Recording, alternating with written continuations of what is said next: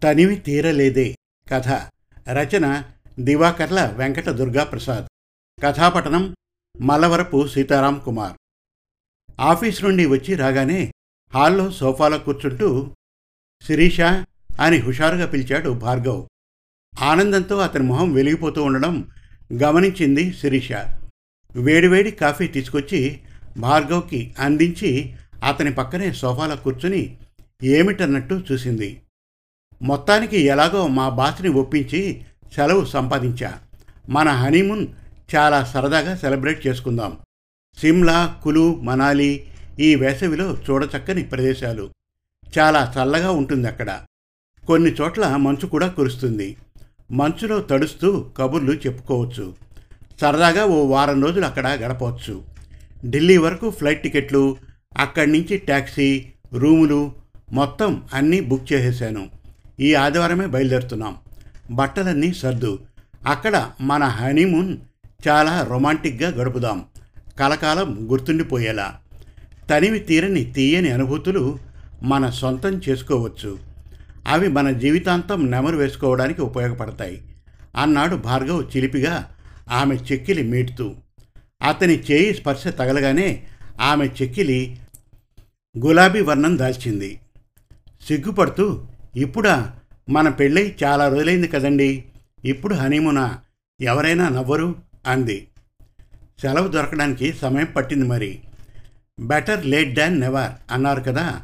మరేం ఆలోచనలు పెట్టుకోక ఈ క్షణం నుంచి అన్నీ మర్చిపోయి కేవలం మన హనీమూన్ పైనే దృష్టి పెట్టాలి సుమా. ఆ తీయని అనుభూతులు మనసులో పదిలపరుచుకోవాలి. కొంటెగా ఆమె వైపు చూస్తూ చెప్పాడు భార్గవ్.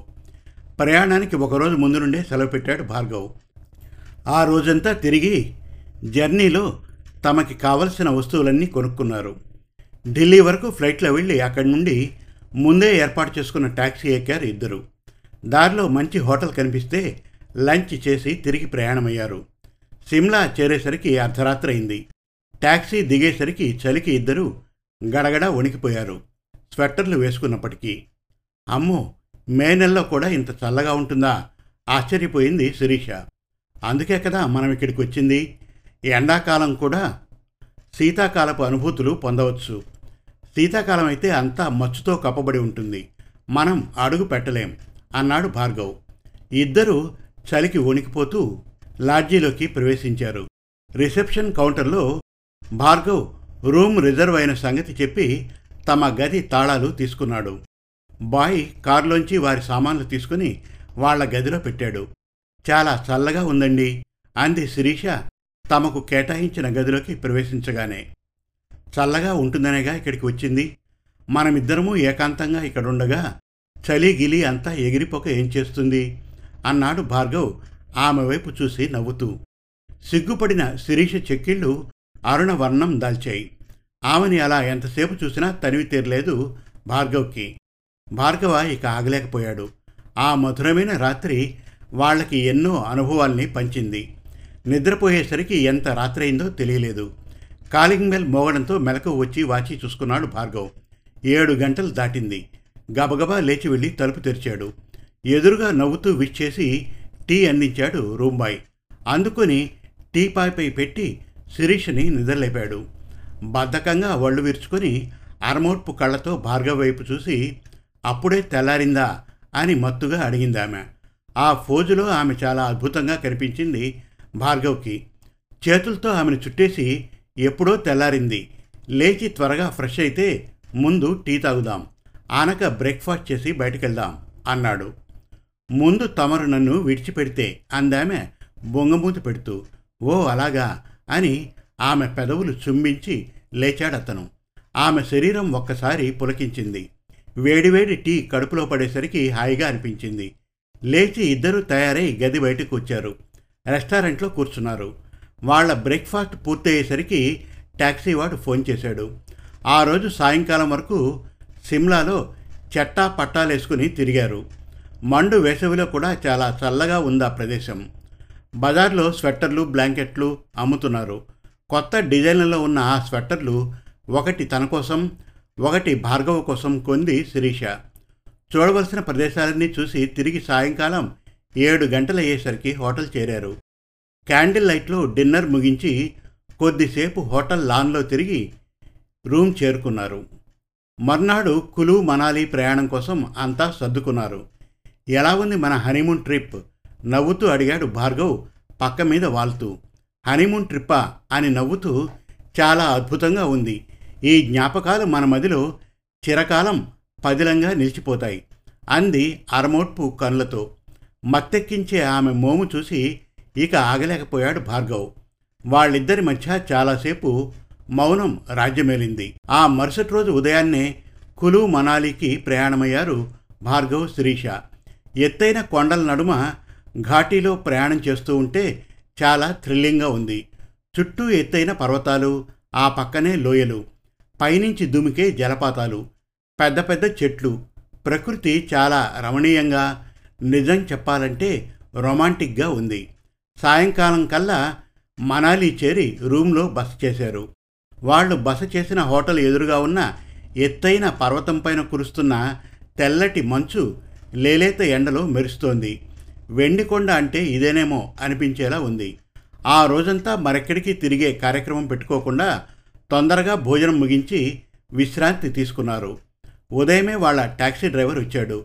ఈ రెండు మూడు రోజుల్లో అతనితో బాగా పరిచయం ఏర్పడింది.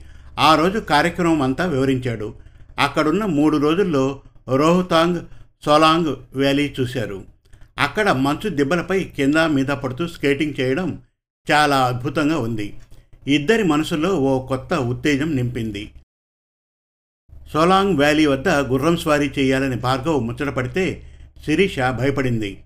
మొదట భయపడిన భార్గవ్ ధైర్యం చెప్పేసరికి ఆమె కూడా గుర్రం స్వారీ చేసింది. కాకపోతే గుర్రంపైకి ఎక్కడం మళ్ళీ కిందికి దిగడం చాలా కష్టంగా తోచింది. భార్గవ్ ఆమె నడుం పట్టుకుని గుర్రంపై కూర్చోబెట్టేసరికి కలిగిన చక్కిలి గింతకి కిలకిలా నవ్వింది. వెంట గుర్రం నడిపేవాడు ఉండబట్టి భయం తగ్గింది. ఆ గుర్రం స్వారీ చాలా సరదాగా అనిపించింది ఆమెకి. సాయంకాలం అయ్యేసరికి అలసి సొరసి రూమ్కి తిరిగి వచ్చారు. చివరి రోజు జోగిని జలపాతం. వశిష్ట వేడినీటి బుగ్గ లాంటి ఇంకా చాలా దర్శనీయ స్థలాలు చూశారు. బియాస్ నదిలో రాఫ్టింగ్ చేస్తున్న వాళ్ళని దూరం నుండి భయం భయంగా చూశారు. అక్కడ ఇంతకుముందు ప్రమాదం జరిగిన సంఘటన గుర్తుకు వచ్చి ఒళ్ళు జలధరించింది. అక్కడికి దగ్గరలోనే భీముడి భార్య హిడింబాదేవి కోసం కట్టిన గుడి ఉంది. అక్కడే ఉన్న ఘటోత్గచుడి నిలువెత్తు విగ్రహం చూస్తూనే మాయాబజార్ సినిమా గుర్తుకు వచ్చింది భార్గవ్కి. ఆ విషయమే శిరీషకి చెప్పాడు. ఏమిటి? హిడింబాదేవికి కూడా మందిరం ఉందా? అని ఆశ్చర్యపోయింది ఆమె. అవును అని ఈ కాలంలో అయితే సినిమా హీరోయిన్ల కోసం గుళ్ళు కట్టిన వాళ్ళు ఉన్నారు కదా అని నవ్వాడు. అక్కడున్న ప్రతి క్షణం బాగా ఎంజాయ్ చేశారు భార్గవ్ శిరీష. స్వచ్ఛమైన వాతావరణం చాలా చల్లగా ఉండే ఆ ప్రదేశం శిరీషకి బాగా నచ్చేసింది. ఎంత అద్భుతంగా ఉంది చోటు. ఎంతసేపు ఇక్కడ గడిపినా తనివి తీరడం లేదు. ఎల్లప్పుడూ ఇక్కడే ఉండిపోతే ఎంత బాగుండును? తన మనస్సులోని మాట చెప్పింది. వేసవికాలం హనీమూన్ పేరు పెట్టుకుని వచ్చాం కానీ అదే శీతాకాలం అయితేనా ఆ చలికి తట్టుకోలేక ఎంత వేగం ఇక్కడి నుంచి పారిపోదామా అని అనిపిస్తుంది. నవ్వుతూ అన్నాడు భార్గవ్. నిజమేననిపించింది శిరీషకి. అక్కడున్న వారం రోజులు క్షణాల్లా గడిచిపోయాయి. ఇంటికి తిరిగి బయలుదేరే సమయం ఆసన్నమైంది. బ్యాగ్ సర్దుకుంటూ ఉండగా ఫోన్ వస్తే ఎత్తింది శిరీష. రెండు రోజుల నుండి ల్యాండ్లైన్కి ఫోన్ చేస్తున్నా ఎత్తలేదు. సరేనని సెల్కి చేసినా ఎత్తడం లేదు ఒంట్లో ఎలా ఉందని కంగారు పడి పక్కింటి శారదా ఆంటీకి ఫోన్ చేస్తే మీరు సిమ్లా వెళ్ళారని చెప్పారు ఆవిడ మాకు మాట మాత్రమే చెప్పకుండా అలా ఎక్కడికైనా వెళ్ళిపోతే ఎలా అమ్మా? మేము కంగారు పడిపోమా? అన్నయ్య అయితే సరే సరి. మీ ఫోన్ తగలకపోయేసరికి వెంటనే ఫ్లైట్లో బయలుదేరడానికి రెడీ అయిపోయాడు. ఇలా చేస్తే ఎలా చెప్పమ్మా? అంటూ కూతురు దివ్య వాక్ ప్రవాహం సాగుతూనే ఉంది. శిరీషకి మాట్లాడే అవకాశం ఇవ్వకుండా. భార్య మొహం చూసి విషయం గ్రహించిన భార్గవ్ ఆమె చేతిలోంచి ఫోన్ తీసుకుని అమ్మా దివ్య మేం హఠాత్తుగా ఈ ట్రిప్ ప్లాన్ చేసుకున్నాం. మరో రెండు నెలల్లో నా రిటైర్మెంట్ ఉంది కదా సర్వీసులో చివరి ఎల్టీసీ వాడుకొని ఇక్కడికి రావాలనిపించింది. మీకు మెసేజ్ పెడదామని అనుకున్నాను. హడావిడిలో మర్చిపోయాను అని కవర్ చేశాడు. అన్నయ్య కూడా ఫోన్ చేసి చెప్పు కంగారు పడవద్దని. మేము రేపు ఉదయం ఇక్కడి నుంచి బయలుదేరి ఆదివారం కల్లా ఇంటికి చేరుతాం అన్నాడు భార్గవ్ ఫోన్ కట్టేస్తూ.